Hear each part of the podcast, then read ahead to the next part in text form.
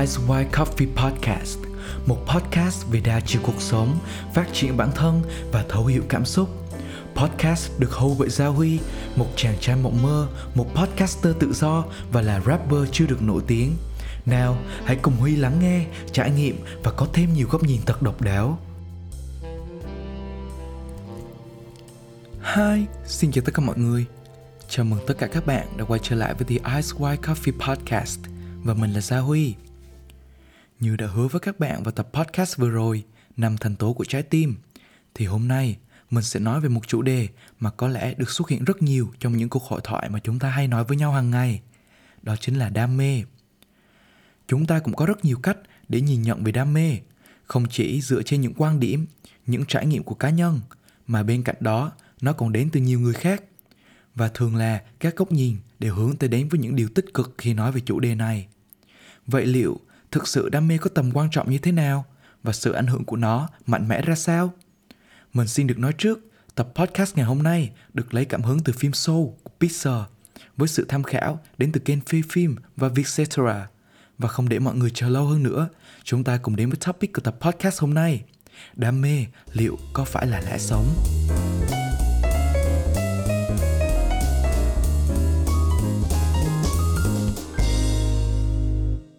Đam mê không phải là lẽ sống, không vòng vo, không dài dòng. Mình đã từng nói ở tập podcast trước, đam mê có thể khiến cho một người mất cả một thời để tìm ra nó. Nhưng bên cạnh đó, mình cũng đã chưa nói rằng đam mê không phải là thứ để chúng ta đem ra làm định nghĩa cho cuộc đời, để rồi hy sinh hết tất cả mọi thứ, sống chết theo đuổi. Với mình, đam mê chỉ đơn giản là hứng sống, là thứ mà chúng ta cần có để có thêm thật nhiều động lực, giúp cho cuộc sống của chúng ta càng thêm thi vị. Đam mê chỉ là một phần trong giá trị của mỗi con người. Như con dao hai lưỡi, đam mê cũng có thể trở nên độc hại. Chắc hẳn cũng có nhiều bạn đã từng giống như mình. Khi chưa xác định được cho bản thân mình yêu thích cái gì, thì chúng ta thường đội đam mê, hoài bão lên đầu. Chúng ta tôn sùng những người có đam mê, có hoài bão to lớn với cuộc đời tin rằng mọi lời họ nói là chân ái. Ta lấy đó làm tôn chỉ để mình có thể phóng lên những tầng cao. Nên vì vậy, chúng ta thường sẽ có xu hướng xem nhẹ những con người không có lẽ sống và mục tiêu của đời mình. Hay nói đúng hơn là chúng ta xem thường những người đó bởi vì chúng ta thấy được chính bản thân mình trước kia trong họ. Và chúng ta sợ điều đấy. Thế nên, chúng ta buộc phải ghét để tạo ra động lực hảo cho bản thân. Nhưng các bạn biết không, chúng ta đang quên đi rằng bên cạnh những con người thành công truyền cảm hứng cho chúng ta thì còn có những người đã thất bại trên chặng đường đầy bão tố đó và thậm chí số lượng của những người thất bại còn gấp mấy chục lần. Không lấy một ví dụ đâu xa, qua sách báo chúng ta có thể thấy được rằng chỉ một phần trăm dân số thế giới là nằm trong giới siêu giàu thôi. Tuy rằng mọi lời khuyên đến từ họ là hoàn toàn đúng, nhưng không phải tất cả những điều đó áp lên bất kỳ cá nhân nào cũng có thể thành công. Thế nên, đừng quá lãng mạn hóa những đam mê đã có đích đến. Để rồi hảo tưởng rằng, chỉ cần như vậy, chúng ta cũng có thể trở thành một tỷ phú. Để rồi, khi ta thất bại, chúng ta lại rơi vào hố sâu của tuyệt vọng. Vậy nên, đam mê cũng có thể trở thành một thứ độc hại, làm tổn thương không chỉ đến bản thân mình, mà còn làm tổn thương đến những người mà chúng ta thường đưa mắt đánh giá hàng ngày. Và đam mê thôi, liệu là đã đủ? Trước hết, đam mê là cảm xúc mạnh mẽ của con người ta đối với một hoặc nhiều sự vật, sự việc. Nó là nguồn động lực to lớn, giúp ta vượt qua khó khăn vực ta dậy sau những vấp ngã. Đam mê cho ta năng lượng, nhưng để thành công, ta phải cần nhiều hơn thế. Ví dụ, bạn ao ước trở thành một food and beverage manager. Một vị trí mà bạn nghĩ sẽ là một khoảng trời rộng mở cho bạn sáng tạo và thỏa mình trong những hương vị, món ăn khó cưỡng.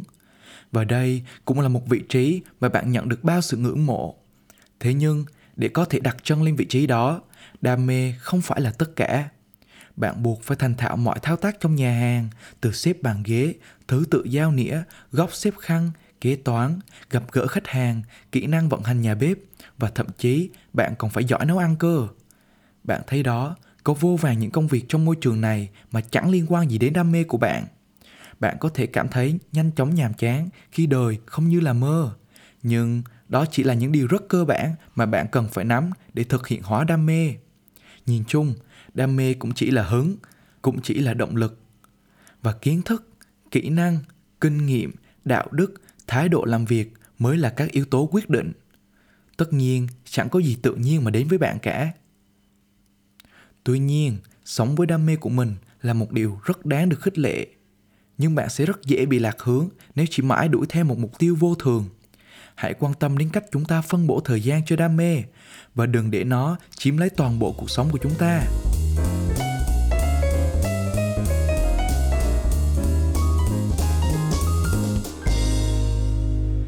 Đam mê là không đủ để thỏa lấp những tâm hồn khát vọng nhiều nỗi niềm. Theo mình, có lẽ chúng ta nên thay đổi đi quan điểm. Đam mê là hành trình, mà thay vào đó, đam mê chỉ là một khoảnh khắc, một cột mốc của thời gian để dễ hình dung hơn, mình sẽ kể cho bạn một câu chuyện xuất phát từ chính bản thân mình.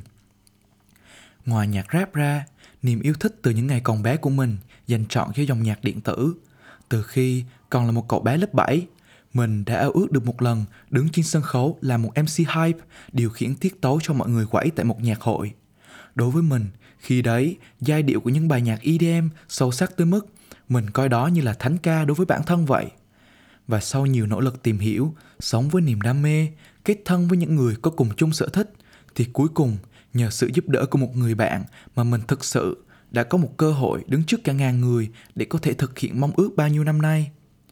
Trên chặng đường chuẩn bị cho ngày quan trọng đó, chúng mình đã gặp vô vàng những khó khăn hay thậm chí còn sẽ mất đi cơ hội ngàn vàng này. Cho nên, khi đứng trên sân khấu, mỗi giây, mỗi phút đó với mình đều là những phút giây đặc biệt mà mình sẽ nhớ mãi tuy buổi biểu diễn vô cùng thành công, mình cũng đã cười rất nhiều. Nhưng khi mình bước chân xuống khỏi sân khấu, trong lòng mình xuất hiện một sự trống rỗng đến kỳ lạ. Một sự hụt hẫng mà khiến cho mình bần thần không biết phải làm như thế nào. Vậy là hết rồi sao? Rồi bây giờ mình sẽ làm gì tiếp theo? Những câu hỏi đó cứ luẩn quẩn trong tâm trí mình mà mãi mình chẳng thể thoát ra được. Thậm chí, sự hụt hẫng đó đeo bám theo mình suốt ba ngày liền. Và rồi mình chợt nhận ra đó chính là cảm giác mất mát, trống rỗng khi mình biết rằng chuyến hành trình dai dẳng của mình đã thực sự kết thúc. Đó là sự đấu tranh giữa lý trí và thực tại. Thật vậy 7 năm, một khoảnh khắc, hóa ra đam mê chỉ là một điểm đến, chỉ là một cột mốc của thời gian, chứ không phải là một quá trình. Khi mình đã chạm đến mục tiêu của cuộc đời rồi, thì mình sẽ làm gì tiếp theo? Đôi lúc, chúng ta chỉ mãi tập trung vào mục tiêu cuối cùng mà quên mất rằng những niềm vui trên cuộc hành trình đến đích mới là động lực níu kéo ta tiếp tục vững chân trên hành trình theo đuổi đam mê. Đôi lúc, những khoảnh khắc nhỏ bé, bình dị, đời thường lại là quý giá nhất. Điện ảnh, sách báo hay truyện thường hay lãng mạn hóa việc theo đuổi ước mơ. Tuy nhiên, tất cả mọi công việc đều có vẻ đẹp riêng và điều duy nhất còn sót lại mỗi khi chúng ta nhớ về trong sự hạnh phúc sẽ chỉ là những ký ức đẹp tình yêu và sự nhiệt huyết hết lòng.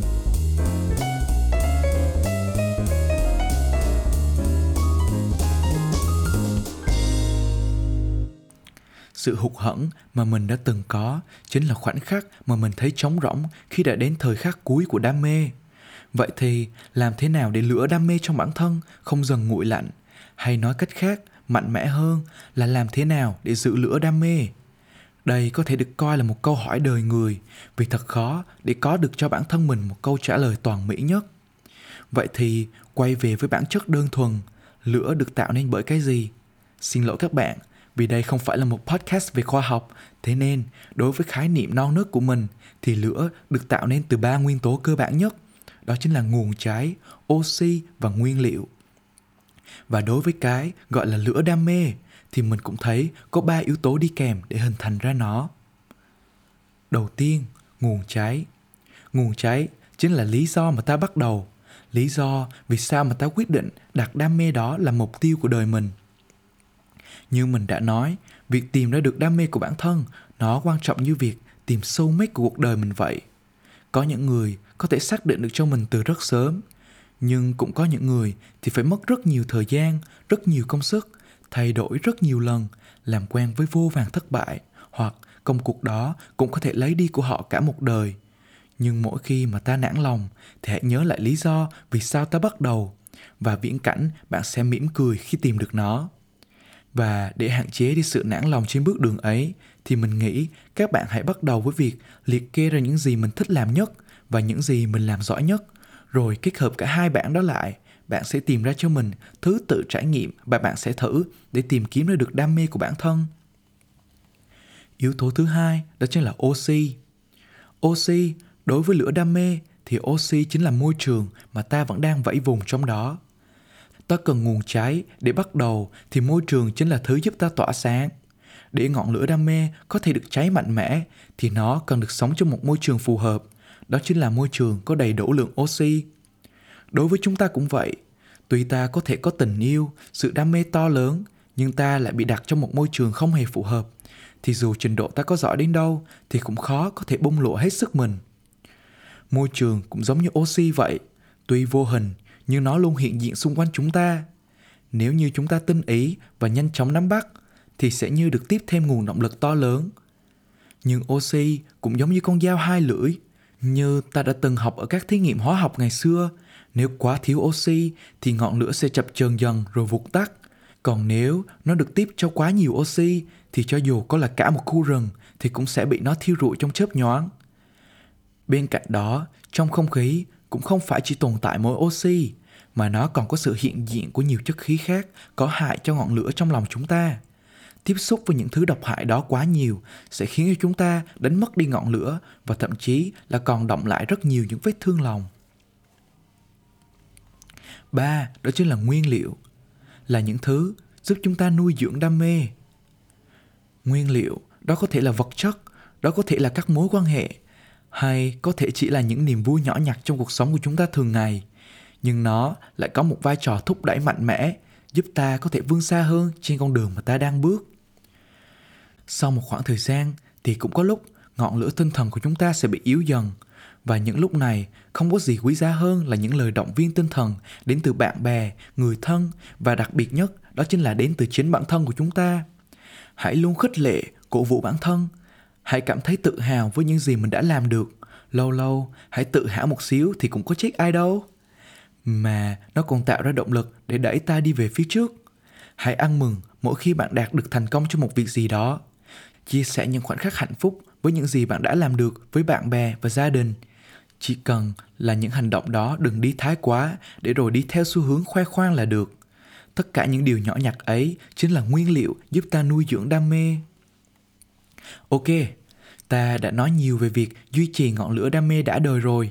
Vậy thì giờ sẽ có một câu hỏi. Sẽ như thế nào nếu nhiệt huyết đam mê trong mình đã vụt tắt? Thì câu trả lời đó chính là chẳng sao cả. Ngọn lửa này tắt rồi thì ta lại tiếp tục đốt lên một ngọn lửa khác thôi. Đam mê là cả một quá trình thử nghiệm và thay đổi liên tục. Thế nên hết thử cái này rồi, ta lại đặt mục tiêu ở cái khác. Trong cuộc sống này, không thiếu lĩnh vực để ta tìm hiểu, không thiếu những mục tiêu cho ta cố gắng. Đừng theo đuổi đam mê, mà hãy tạo ra nó. Thế nên, chẳng có gì đáng xấu hổ hay không chung thủy khi ta đi tìm đam mê mới cả. Bởi miễn là chúng ta mỉm cười, miễn là lòng ta ấm áp.